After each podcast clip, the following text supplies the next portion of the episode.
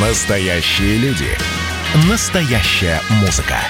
Настоящие новости. Радио «Комсомольская правда». Радио про настоящее. 97,2 FM.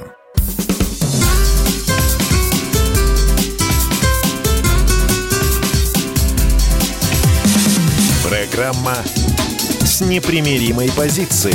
Вечерний Мордан.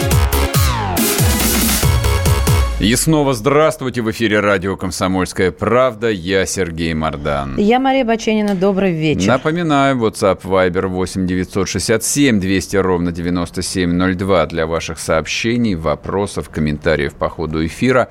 А те, кто смотрит нас на YouTube-канале радио «Комсомольская правда», там идет трансляция и работает чат, где, собственно, можно писать э, комментарии, которые у нас точно так же в общей, в общей ленте отражаются. Не забывайте нажимать кнопку «Нравится» чтобы проклятый Google показывал нас получше, нежели он это делает. Значит, смотрите, а сейчас, пока мы подключаемся к нашему следующему собеседнику, хотел бы вам озвучить одну с одной стороны, забавную, а с другой стороны, незабавную новость. Суд города Лабытнанги в Янао, Ямало-Ненецкий автономный округ, вынес приговор местному жителю, ковид-диссиденту, который сбежал из больницы, будучи больным коронавирусом. По части 1 статьи 236 Уголовного кодекса он получил, внимание, 6 месяцев лишения свободы в исправительной колонии общего режима. Второй мужчина, подозреваемый в этом же преступлении, побеге из Ковидария, объявлен в розыск. Так что а, вопрос ага. по существу, а его долечили в, или долечивают на, э, на зоне? Ну, долечат на зоне теперь уже. Да, именно так. Да. Вот, поэтому вы, друзья мои, когда начинаете а, хихикать по поводу цифрового фашизма, который, а, как вы думаете, не пройдет, и плевать вы хотели на весь этот коронавирус, вот прочитайте эту новость и возьмите себя в руки. Может, он пока и не пройдет, а может быть, завтра вам а, три месяца воспитательной колонии дадут. Так, ладно, переходим к серьезным вопросам теперь. А с нами на связи Павел Пряников, историк, публицист, автор телеграм-канала «Толкователь». Павел, здрасте. Здравствуйте, Павел. Здравствуйте. С вами Здравствуйте. будем сегодня говорить про социальную политику. Вы в этом большой эксперт, а мы большие любители. Согласны? Согласен. Смотрите, вот в одном из ваших последних постов в Телеграм-канале, а, я просто не буду его весь зачитывать, коротко озвучу для наших слушателей, чтобы они сразу въехали, про что мы будем говорить. Вы говорите о том, что, ну я, по крайней мере, так понял, что а, Россия вот взяла курс на построение социального государства, начала индексировать пенсии для работающих пенсионеров, начала выплачивать деньги за детей – повысила МРОД, и вообще вы даже не исключаете, что вершиной социальной политики а, позднего Путина станет велфор. Это когда деньги дают просто так, за то, что вы есть. Вы откуда это взяли? Неужели вы вот во все это верите? Да, я верю в это во все, потому что мы видим эти шаги последний год, 2020 год, это прям переломный. Но переломным я вообще бы назвал середину десятых годов, когда начали выплачивать материнский капитал, угу. более-менее приличный. А, и, а 20 год это, конечно, вот пока, пока вершина нашего социального государства. И вот я часто с оппонентами спорю об этом, они говорят, ну этого мало, вот не сравнить там, что в Европе. Я говорю, вы подождите, потому что последние 30 лет, если брать вот новую Россию, не было и таких шагов. И самое главное, что, э, скажем так, ведущие политики, администраторы нашей системы как раз говорили, что не нужно ничего платить. Установка особенно либеральная была, она и сейчас такая есть, особенно вот в либеральной части истеблишмента, которая говорит, что э, россиянину денег не надо, что это воспитывает халяву и так далее. Но вот ковидный год, он показал, что прям произошел перелом в мозгах у этих людей и даже у либералов. И не только у нас, а за границей. Для меня лучшим примером было, когда даже в США институт Айн Рэнд, который вот это такой да, да, да, стол да, да, да, либертарианства, который говорит, что государство вообще не нужно, запросили помощь от американского государства и получили ее в размере 1 миллиона долларов. Угу. То есть даже либертарианцы, которые заявляли, что ничего от государства получать нельзя, и оно вообще не нужно, пошли за этой помощью, за деньгами. То есть этот год переломный стал для всех, и в том числе для России это действительно, я считаю, что и дальше будет продолжаться. Потому что кроме эпидемиологической обстановки, которая никуда не закончился, мне кажется, что и в 2021 году не закончится, а, наступает эра роботизации, цифровизации, когда мы получим миллионы новых безработных, у которых не будет никаких мест приложения труда. Вот еще в чем дело. И я думаю, что стало доходить до многих, и в том числе экономистов, что очень важна потребительская экономика, что потребительской экономики не может быть без денег у людей. Не будет малого и среднего бизнеса никогда никакого, когда у людей нет денег на руках. Ну вот самый простой пример я все время привожу. Такой вот, представьте райцентр в глубинке России, такой типичный, 20-30 тысяч населения, в котором средняя зарплата 1020, угу. есть один какой-нибудь моно, монозавод, монопредприятие, и все. И как бы если людей 20 тысяч, то у тебя остаются деньги только на простую еду, ЖКХ, связь, ну, может быть, на простую фармацевтику. А когда у тебя вдруг появилось не 20, например, а 30, 10 тысяч на человека э, доход, 20 тысяч человек по 10 тысяч, 200 миллионов рублей дополнительных вливается в город. Понятно, что появляется спрос на прикмахеров, ветеринаров, на какую-то одежду. Все, чего человек был лишен, вот простой человек, я знаю просто, как живут такие райцентры, э, вот сразу появляется спрос.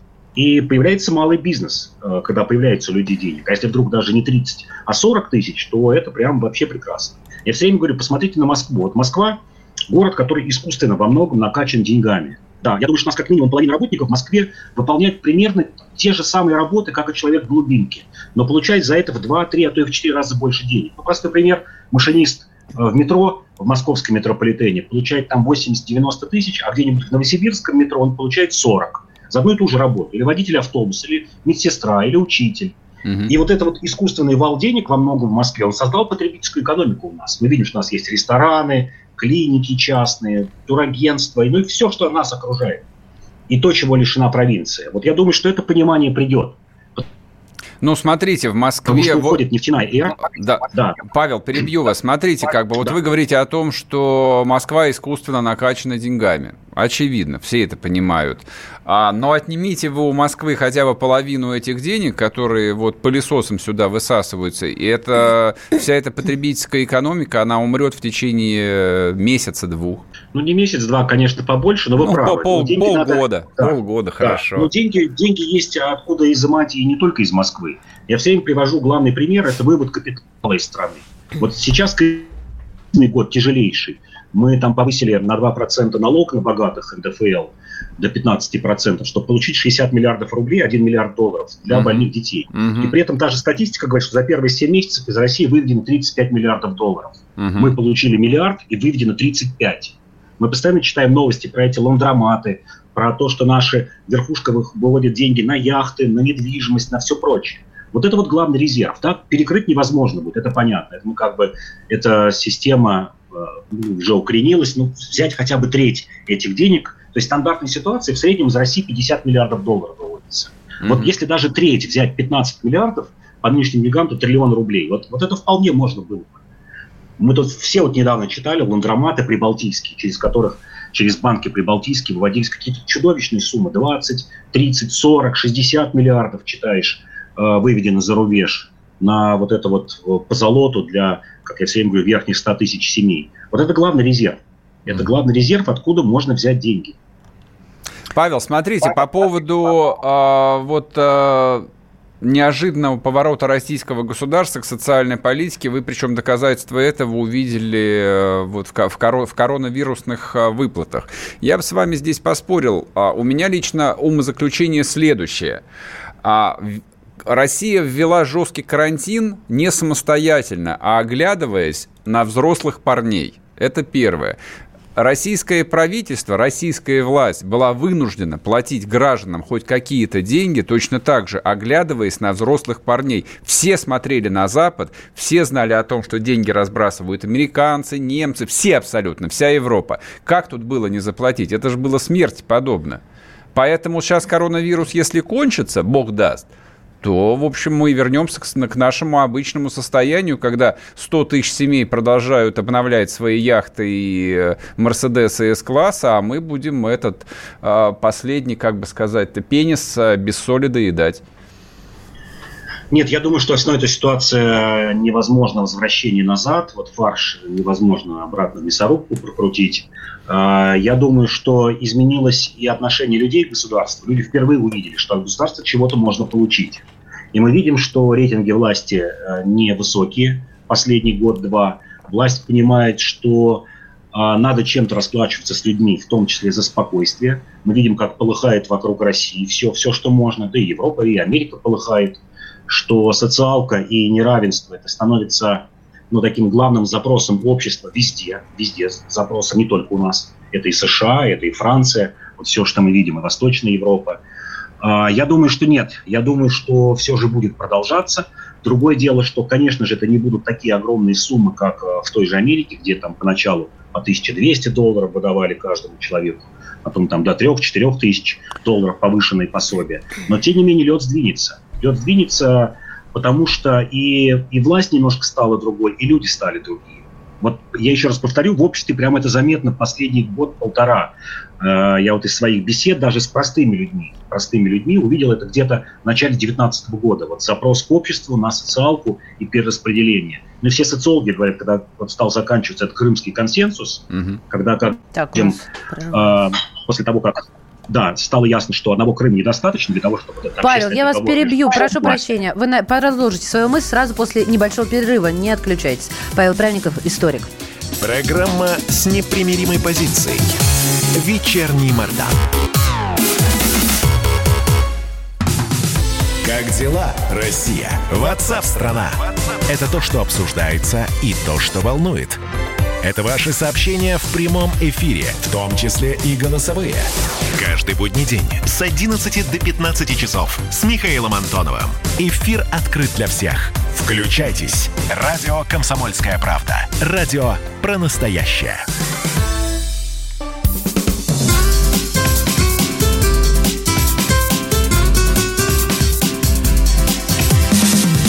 Программа с непримиримой позицией.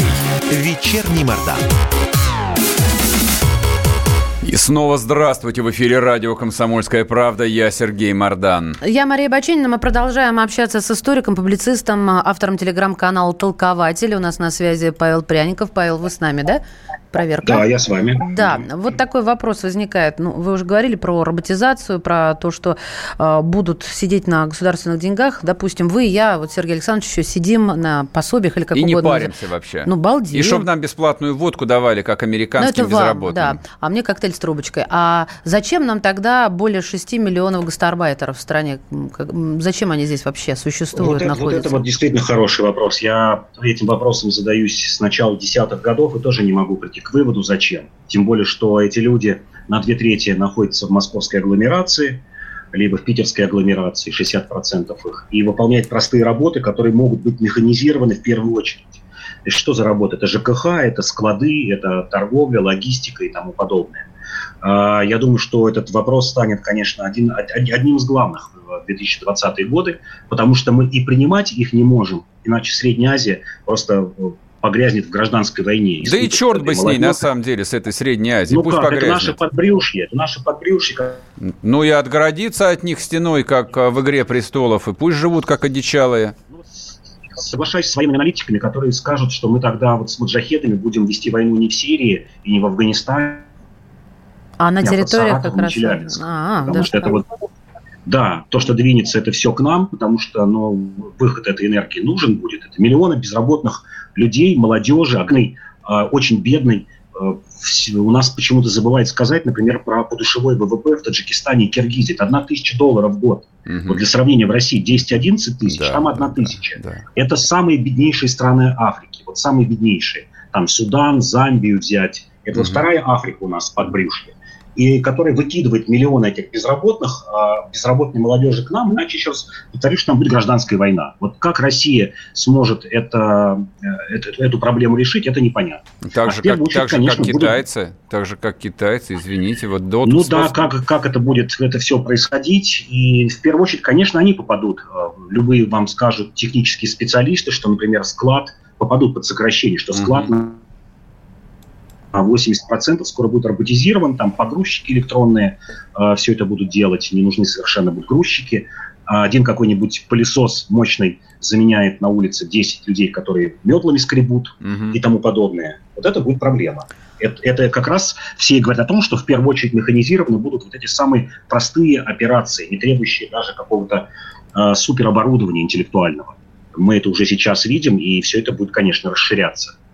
Я знаете, вот почему с Марией решили вас об этом спросить? Потому что вот вы верите, так сказать, в разум... Светлое Рос... будущее. Нет, нет, в разум российской власти, которая а, рационально все это понимает, и вот у них в мозгах произошел перелом, а я так э, вот думаю, что у них в мозгах вообще ничего не происходит, они действуют абсолютно ситуативно, вот, то есть как бы вот пришел коронавирус, нужно бросить всем э, людям кость, а гастарбайтеры, а что гастарбайтеры? Гастарбайтеры оптимальны для рентной экономики. Вот вы говорите о тысяче семей, которым принадлежит 95% богатств России, причем э, я бы сюда включил бы еще и госкомпании – им гораздо интереснее нанимать э, таджиков и киргизов э, за 100 долларов в месяц, чем платить русским.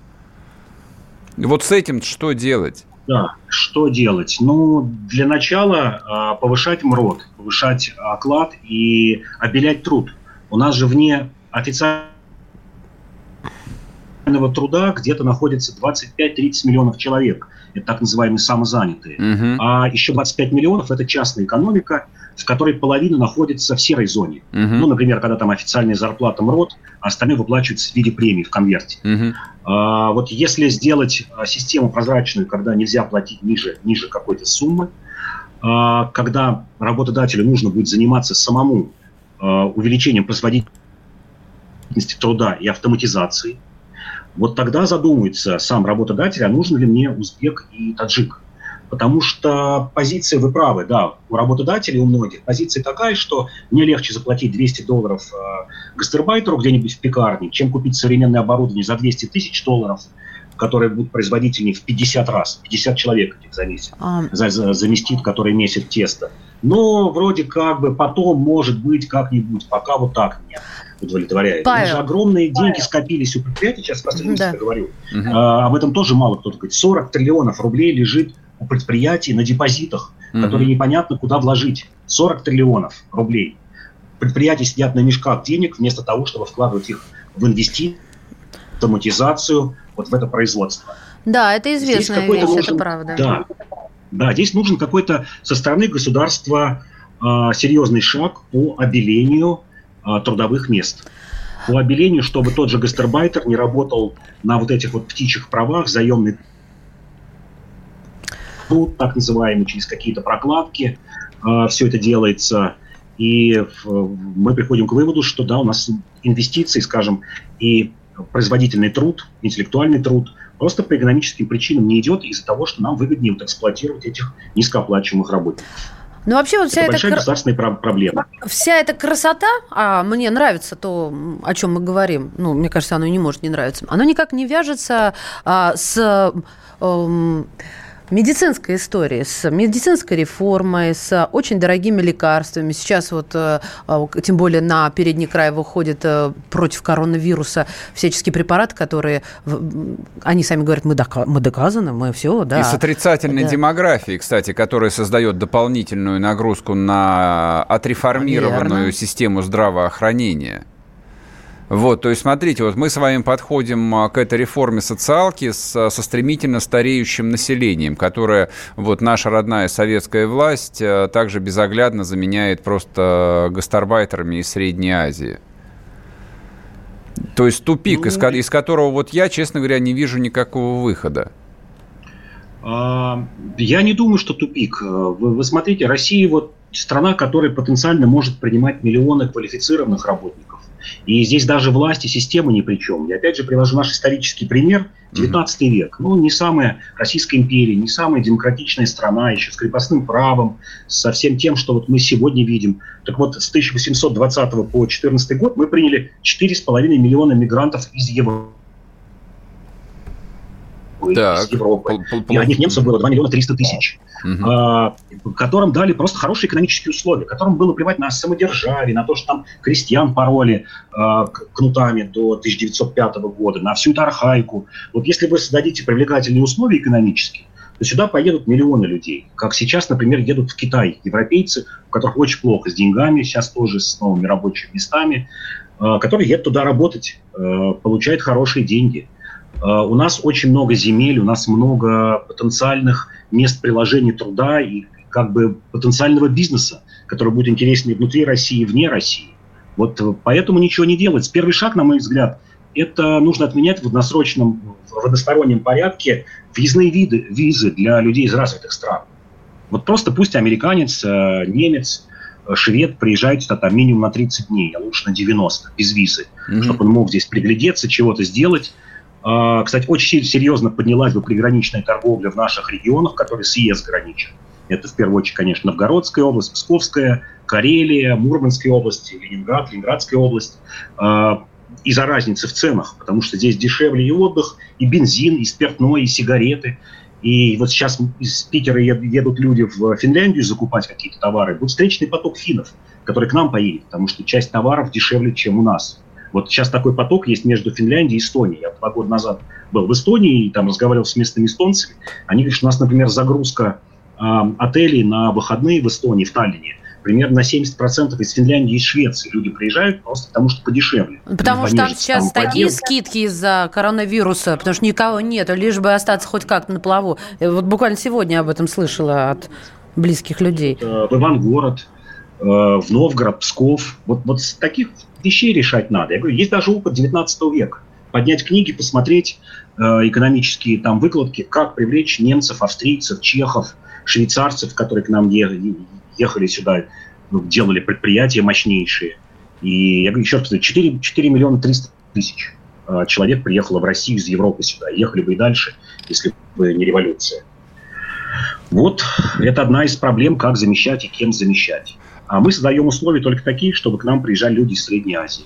Да. А Иностранец как... пока к нам не поедет. А как вы думаете, вот вы все время пишете о том, а, что в России есть э, уклад экономический, ну, назовем его упрощенно, феодальный вполне, когда кормится вот некое там правящее сословие, а остальные смерды. Вот э, в рамках этого уклада, это прекрасная Россия будущего, а вот э, экономическая целесообразность, она в чем для власть придержащих?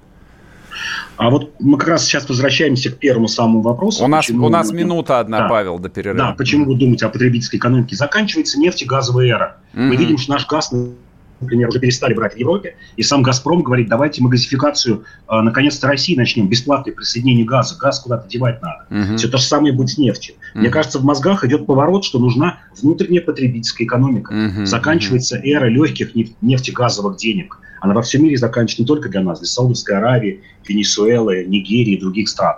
И здесь я думаю, что по экономическим причинам будет поворот, что как бы правящим 100 тысячам семьям откуда-то надо брать деньги. Если денег нет из Европы, надо что-то придумать, чтобы брать их изнутри России. Ясно, спасибо. Вот, мне кажется, этот поворот и произойдет. Отличный ответ, спасибо. Павел Пряников был с нами, историк, публицист, автор телеграм-канала «Толкователь». Подписывайтесь. Спасибо. Ну и заодно телеграм-канал «Мардан». Скоро вернемся через пару минут. Не отключайтесь, там впереди еще есть кое-что, что обсудить общение, про обмен информацией, эмоциями.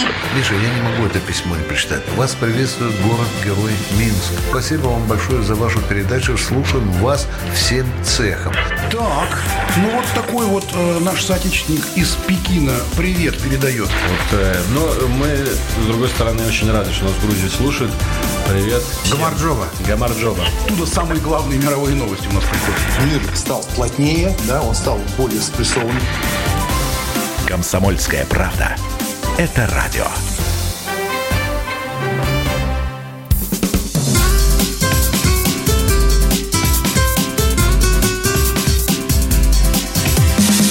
Программа с непримиримой позицией. Вечерний Мордан. И снова здравствуйте. В эфире радио «Комсомольская правда». Я Сергей Мордан. Я Мария Баченина. Добрый вечер. Господи, Россия – это страна чудес, необъяснимых, страна отсутствия всякой логики. Вот, а, знаете, а, по мотивам беседы в нашей предыдущей части с Павлом Пряниковым, он, он очень разумные, очень рациональные вещи говорит, а, очень логичные, скажем так. Вот он говорит о том, что Потребительская экономика подразумевает, что у людей должны быть деньги на то, чтобы потреблять. Поэтому из этого следует, что власть должна быть заинтересована, чтобы граждане России в, в обогащении случае, своих граждан. Не, не в обогащении, ну, чтобы а, они хорошо, получали приличные зарплаты. Нормальные. Нормальные, нормальные человеческие, да. Говорить, и, дальше, и дальше их тратили вот на всякие излишества и прочие глупости. От этого экономика будет богатеть, и всем будет круто. Это нормальной системе координат, вот там, где работает именно линейная логика. В России логика не работает Она вообще. у нас нелинейная. Просто. Да, а может быть, она не линейная. Но смотрите, допустим, а со всех трибун, со всех телеканалов и всех радиостанций не Советского Союза а, у нас а, клеймят проклятые 90-е годы, значит, кровавые разорения России во мгле. Упадок. Упадок. Ну и понятно, как бы дальше вот в логической системе координат делаем вывод, кто во всем был виноват в проклятых 90-х. А всегда винят э, того, кто стоит у руля. Это тоже Ельцин. абсолютно э, очевидно, логи- Это линейно. Очевидно, это вечно пьяный Борис Николаевич Ельцин был виноват, пока окончательно сердце, значит, от водки не стало отказывать, и ему не пришлось пойти на операцию преемник. З- Он за все виноват. Логика есть? Есть. Я ее вижу. То есть мы вот а, делим все на черное и белое. Мы говорим, что до 2000 года в России все ходили голые. А, и на улицах убивали людей, как в песне «Монеточки». А после 2000-го наступило благорастворение воздухов, и мир пришел на землю прекрасной Руси. Вот с точки зрения пропаганды, это ну, тут совершенно как бы там логично, четко, просто. Я бы вот следовал этому вот без отступлений. При этом у нас существует Ельцин-центр. Ну хорошо, я даже согласен с тем, что, возможно, Владимир Владимирович пообещал Наине Иосифовне, что он в честь покойного ее мужа на родине героя построит этот самый чертов Ельцин-центр, в котором они будут служить э, черные мессы, переворачивать православный крест и убивать козлов. Именно так, по идее, все ельцинисты должны заниматься именно этим. Ельцин это чистый сатана в человеческом обличье. Ну, я сейчас драматизирую, Но случилось по-другому. но на самом деле да. Ты фантазируешь, а не Да, я фантазирую. Вот они построили, примитизируешь. они хорошо, они в этом ужасном Екатеринбурге построили Ельцин-центр. Вот представляя себе, что такое Екатеринбург, я понимаю, что, во-первых, его невозможно испортить. Вот как так, неко- пожалуйста, как- не как- начинай свою песню, что это, это проклятый город. Подожди. Нормальный город. Нет, это не дослушал, Я, нет, я просто боюсь. Я перебила Не- не сознательно. бойся. Извини меня, конечно, пожалуйста. Э, Но я помню, Это большой советский индустриальный город, Да. в котором никто никогда не парился там такими понятиями, как урбанизм и вообще красота хоть какая-нибудь. Поэтому, если построили современное здание даже с профилем Бориса Николаевича, черт с ним, пусть будет, сделайте там кинотеатр дворец пионеров, в конце концов. Даже пусть он называется Ельцин-центр. Слушайте, но они же филиал собираются открыть в Москве. И это была не шутка. Читаю вам новость. А в 2021 году на реконструкцию исторического особняка Бобринских, где разместится московский филиал Ельцин-центра, выделят 300 миллионов рублей, узнали открытые медиа из проекта федерального бюджета. Таким образом, дальше, внимание, общая стоимость реконструкции здания приблизится к 2 миллиардам рублей. Надо- К 2 миллиардам рублей Сергей, пока на ты филиал черт, чертова Ельцин-центра. А, Я скажу еще по другой ветке, А, потому что эта усадьба, ну, для многих сейчас звучит, что это в Бобринске. Я вам скажу, сначала, во-первых, принадлежала Долгоруковым, это фамилия большему количеству людей известна, это многочисленная ветвь князей Оболенских и Рюриковичей. А Бобринские это пошли от внебрачного, а, от внебрачной связи Екатерины II и графа Орлова. А, Вообще, это не последние люди. Да И- это всё Не, замечательно. Это, это все Да замечательно, бога Сереж. ради, Но это, понимаешь, а почему э, тут конфликт такой, ко- таких кодировок в моей голове, как минимум, э, что я уж готова Значит, согласиться смотрите, с тем, как просто чтобы Михалков было об этом понятно. выражался. А, Ельцин-центр – это НКОшечка, некоммерческая, так сказать, э, организация, которая, по идее... Знаете, что такое НКОшечка? НКОшечка – это вот все поступающие денежки, неважно, откуда они приходят, она не извлекает прибыль, а тратит их на уставную деятельность. Допустим, на выставки, на конференции, На поесть. на помощь инвалидам, на устройство, допустим, А- а званых зарплаты? обедов в кафе «Пушкин», на зарплаты сотрудникам, Да. на перелеты в какие-нибудь нужные места. Он, допустим, там встреча с какими-нибудь э, экспертами в Ницце или в Париже или в Рио-де-Жанейро, Ну, мы где поняли, угодно. мы поняли То есть вот сколько бабла не дай, любая НКОшка их, их потратит вот а, на какие-нибудь приятные глупости. Вот почему, допустим, я никаким НКО денег в жизни не дам. Просто никогда. кто бы ничего, никакие басни не рассказывал. Вот этот вот Ельцин-центр, он существует ровно для этого. Как Гайдаровский институт, про который мы говорили пару недель назад. А в 2010 году а, вот эту вот усадьбу Бобринских передали в качестве московского филиала а, безвозмездное пользование на 49 лет. То есть считайте навсегда. Просто вот некое НКО из ниоткуда, ни для чего, получает огромную старинную усадьбу – историческое здание, памятник архитектуры на 49 лет, это значит навсегда.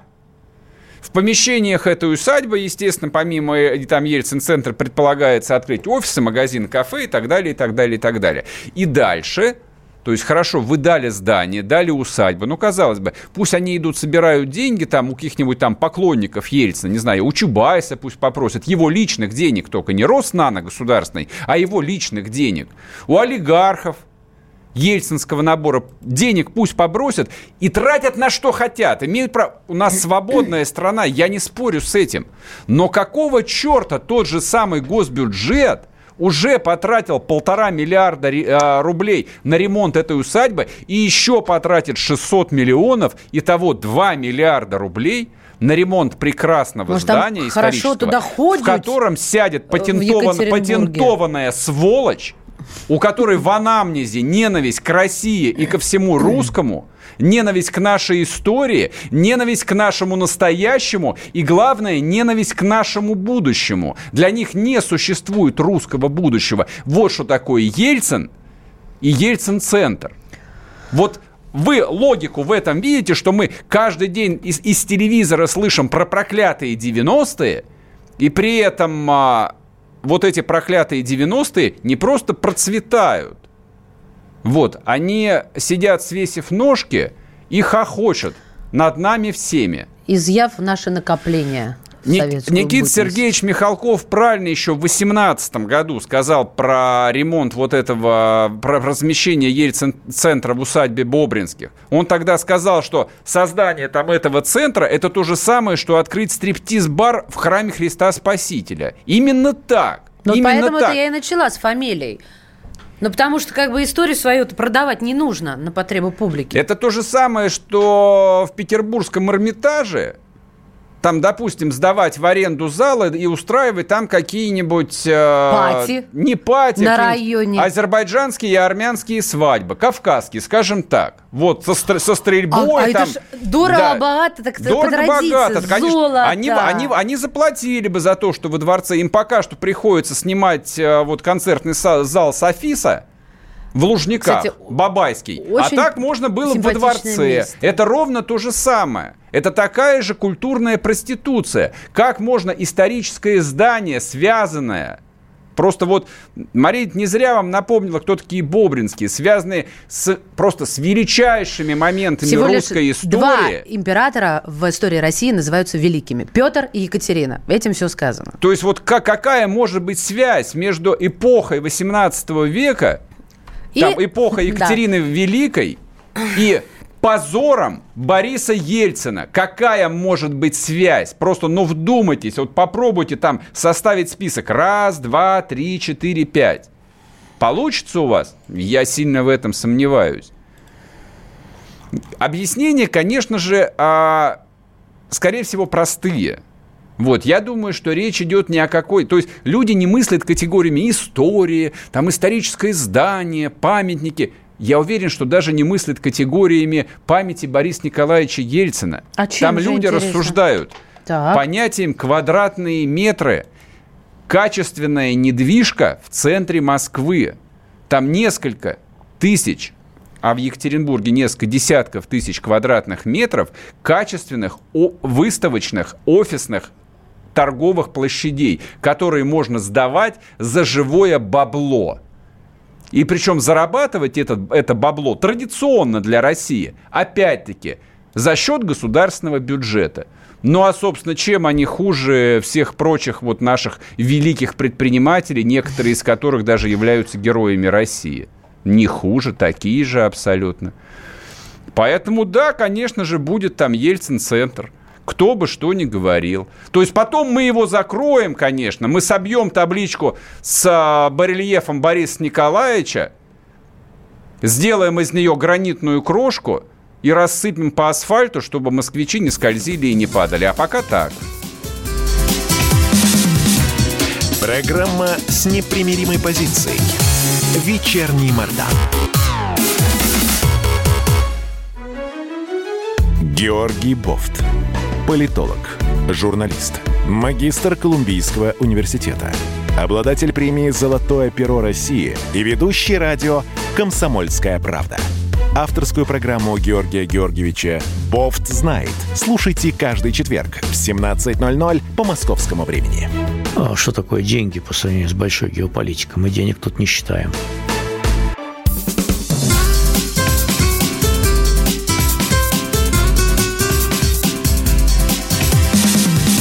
Программа с непримиримой позицией.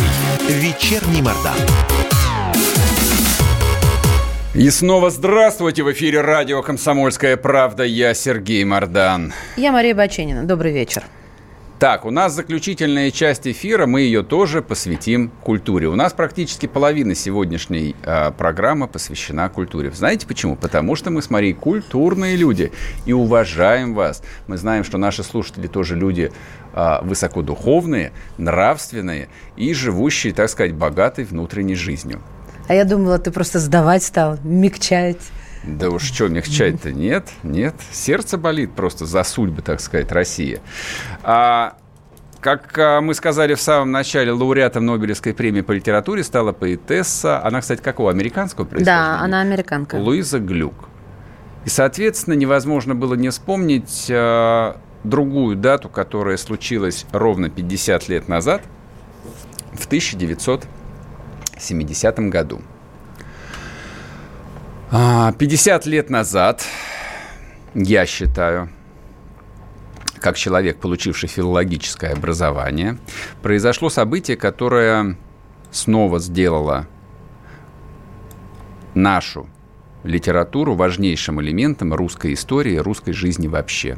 В 1970 году Нобелевская премия была присуждена Александру Исаевичу Соложеницыну. Ну, не является секретом, какое место литература и вообще образ писателя занимал и занимает а, в русской культуре. Занимал, скажем так, до 1917 года. А русский писатель был мессией, мыслителем, божьим голосом, в одном лице. То есть вот когда мы сейчас даже в нашем потребительском обществе, в котором нету никаких ориентиров, никаких ценностей, никакого будущего, а смотрим на фигуру, ну, например, Льва Толстого, читаем о том, что к нему шли там реально тысячи людей а, со всех концов огромной империи, просто для того, чтобы услышать там вот слово, мысль, там короткая беседа двухминутная. Это не то, что сейчас сел в самолет и полетел. То есть это было реально, в общем, Сложно. большое путешествие.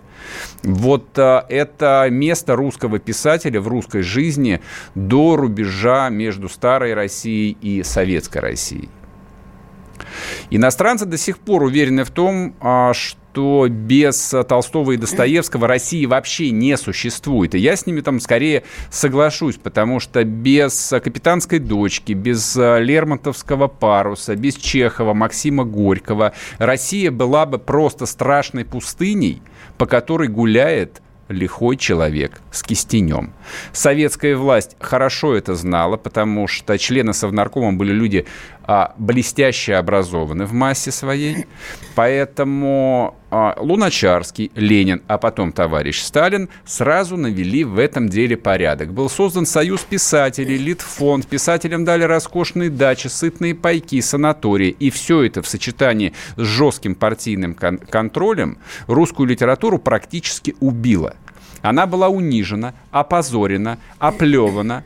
Она превратилась...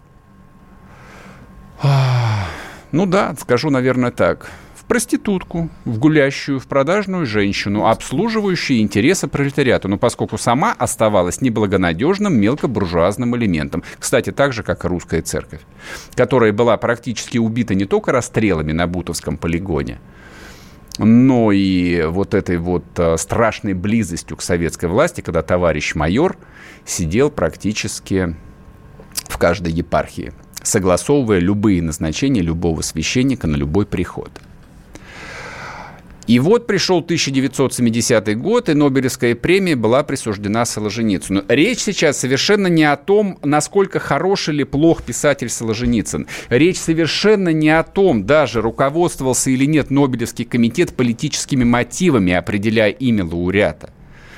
Просто уникальность этого события заключается в том, что в 70-м году русская литература была амнистирована и реабилитирована одновременно. После полувека жизни на положении приживалы, лишенца, русский писатель снова стал главным человеком в России. Оказалось, что всю огромную идеологическую машину, которую несколько десятилетий создавали большевики, может сломать маленький, невзрачный, измученный жестокой судьбой человек. Оказалось, что несокрушимая железобетонная конструкция, в которой коммунистическая идея, словно стальная арматура, пронизывала все и вся, крошится даже не от удара голой человеческой рукой, а просто от тихого слова. И еще очень важно, что Нобелевским лауреатом Солженицын стал за свое самое русское произведение. Нет, не за архипелаг ГУЛАГ, за один день Ивана Денисовича. Фактически это единственная вещь на тот момент была опубликована и сделала его там в нашем понимании суперзвездой. Один день Ивана Денисовича это буквальное следование русской литературной традиции говорить и плакать о маленьком человеке. Это очень короткая повесть, лаконичная, по-чеховски простая. Она просто оглушала своим очевидным родством с золотым веком русской литературы. Это, я бы сказал бы, было явление скрытого до времени наследника царского престола. И, конечно же, наследник царского престола был антисоветским. Явление Солженицына отменяло советскую литературу и советскую власть вместе с ней.